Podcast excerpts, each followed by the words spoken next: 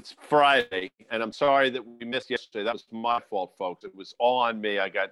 I'll tell you what happened to me, Tim. Not that you're probably interested. No, no I, am not here to to to no, pin no, you to the wall. So, I had you the know. vet called. I had to go to not the vet to get medicine for one of the dogs, and you're not allowed in the vet's um, office, so you got to wait in your.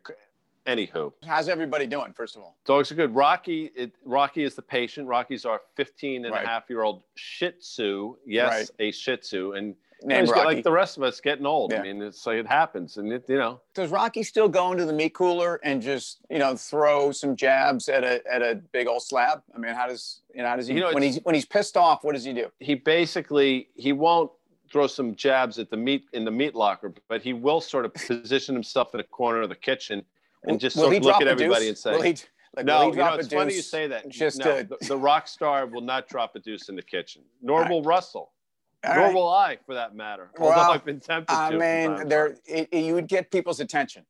Um, and Uh, hold uh, on, Linda Snow. My wife just walked in. She heard me talking about dropping a deuce in the kitchen, and she's mortified. So I'm Yeah. sorry about that. Linda, that's my fault. Yeah, That's my yeah. fault. Uh, Yeah. I, once Anyway. again, I'm always the friend.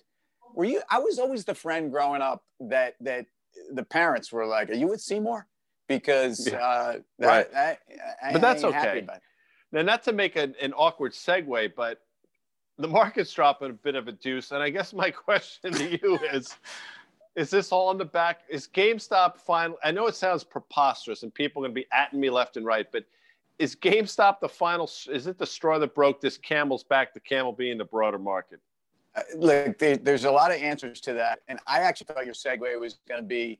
Um, my dogs are back home. We just ordered from Chewy, and the, the co-founder of Chewy just ordered up uh, a, a market bonanza because again, the, the catalyst around GameStop uh, seemingly was that a new board was brought in on January 7th, I think. Uh, that included uh, this guy Cohen, who's one of the co-founders of Chewy, uh, and has you know absolutely been been anointed one of the uh, Mhm. you know one of the great entrepreneurs, innovators of of our time. Um, and and here we go. And so to answer your question, the question is who who's the villain here? Uh, This Mhm. is this is you know this is I mean I, you, you know I, you folks sometimes we guy and I can't see each other. We obviously always feel like we can see each other. And I you know I happen to know guy that you're wearing a, a fine merino wool sweater today on a Sure. cold day in the Northeast. as- It is cold. as a fine Italian merino blend. Um, So here, by the way, you might want to use this use this over the weekend, and I think I mentioned this before, but this is a good one for you, uh, game you home gamers. The hawk is flying today. The hawk Hawk. is flying today. what does that Anyway, mean? go- why, look it up. Go to your Google machine. There's a guy at Georgetown named the Hawk, um, Hawthorne Smith, by the way. Right. Um, I don't know if you knew Hawk. And, and no, I, I Uh, didn't, but I did know from Hawthorne Wingo, um, who played on that '73 Knick championship team. yeah. Uh, and Hawthorne Wingo passed away this week, which is unfortunate. Oh, Big I'm fan sorry. of, of Hawthorne Wingo. No, I mean I- he was a fan favorite when I was a kid. That's interesting because I thought you were going to bring up Trey Wingo, who's a big fan of commercial break as well. Um, Trey Wingo, But, that's right. but, but, uh, um, so I'm wearing my where's my bailout tee, which I. I break out a few times a year because I, I feel as if this is one of those times, and I, and I feel that what's what's going around at GameStop is is really a lot of people uh, on both sides, and I have to tell you, as a as a guy who's been a, a hedge fund manager and obviously we're we're on a show around markets and we are quote unquote professionals. And as far as i'm concerned you know where's my bailout? Y- you know and and and i realize that that's part of the foment on on reddit and wall street bets too because again it, it's about main street against wall street and and a mm-hmm. lot of people who feel like where's my bailout? I i watch these fat cats get bailout out right and left and i and i brought i brought my my copy of when genius failed which to Sure, me you did. and I'll chalk it over there with a little bit of anger because you know what? This is all about the Fed. As far as I'm concerned, this all started when the Fed bailed out the, the biggest uh, and the best known and the brightest and supposedly the smartest and, and the most connected investors and hedge fund in the world, long term capital. Mhm. And since then, we've had a series of, uh, you know, covering up for the man and bailing people out, and people got bailed out in the financial crisis. And and you know, as a, again as a Wall Streeter, I guess, although I don't consider my, I, no one ever let me into those circles. I can tell you that right now. Um, you know, and, and, and the sense here is that GameStop is is really the rallying cry for the populist movement around uh, all the people that and this and this can get into the financial oppression stuff that we talk about all the time because because as far as I'm concerned, the Federal Reserve ha- has made middle class and, and lower class zero class outcast. And, and, and if you don't have assets and you don't have access to capital, you haven't benefited at all from zero interest rates. In fact, your costs have gotten significantly higher. There is inflation. You can't afford a house. Uh, your money in the bank on a fixed income is is you basically have to pay them to take it now. Uh, what's, so, what's what's that what's that show with the when they went when they went into space uh, the Star Trek right? No, no, no, the yeah, other Star one, Trek. the Star Trek. Yeah. Which, by the way, I've probably seen bits and drabs. I'm not one of these. I, all those things sort of. Yeah, it never really interested me. Nah, but I know they had nah. something called like the Vulcan mind meld or something when Spock. Something just happened here because. Here we go. You, you that that diatribe, which I love, by the way, that sounds like me. I mean, you're railing against the Fed machine. I love it. I love it. Well, look, um, I, I'm I'm less vocal than you on this, but you, you know I've been consistent with this theme too. I, I just um, you know what what's really going on here. Yeah. That to me is what's really going on here. You know, people say I had a bunch of people hit me last night and and uh, um, and say, so you know, are you X or Y? Uh, I'm neither. Um, as far as I'm concerned, this is who, who and, and I have no time for people manipulating markets on either side.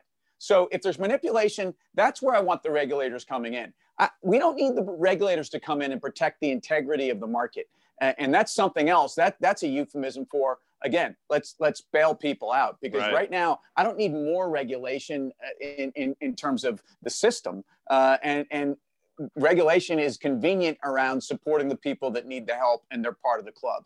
Um, so again, I think you have to be really careful about bringing more regulation here, but I don't care if, if you've got $3 in the bank, if you're in a chat room and you're talking stuff up and you're manipulating the market in a group setting and, and you're misrepresenting also uh, not only your position, uh, but that of the actual facts, uh, I think there's a problem there. All right. Um, I think Wall Street and the hedge funds that also recognize this. So, second derivative part of this is are the are, are the hedge funds that are piling into this trade, recognizing uh, again this this moment and once again taking advantage of the situation.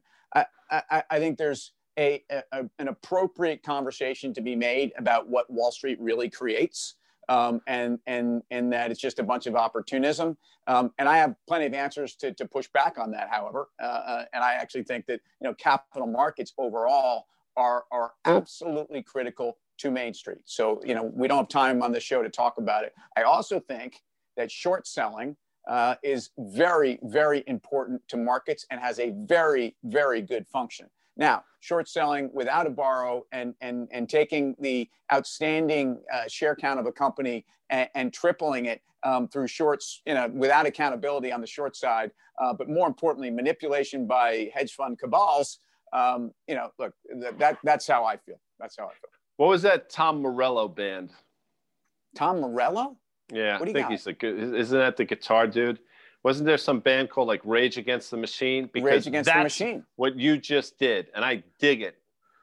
Um, when when Chris Cornell got together uh, with effectively the guys from Rage and created Audioslave. Sure. Um, if you haven't listened to the Audioslave, I mean, rest in peace, Chris Cornell. It's such a sad story and, and such an incredible rocker um, one of the great voices to me of rock and roll of all time.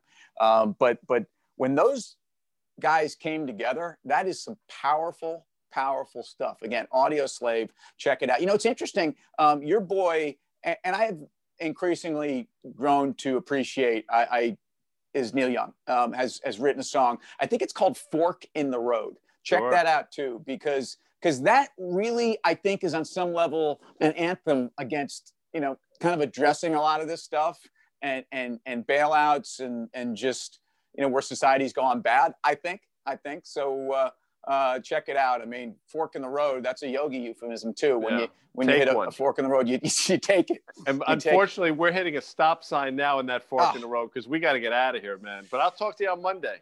Have a great weekend. Stay warm in the merino wool. See you later.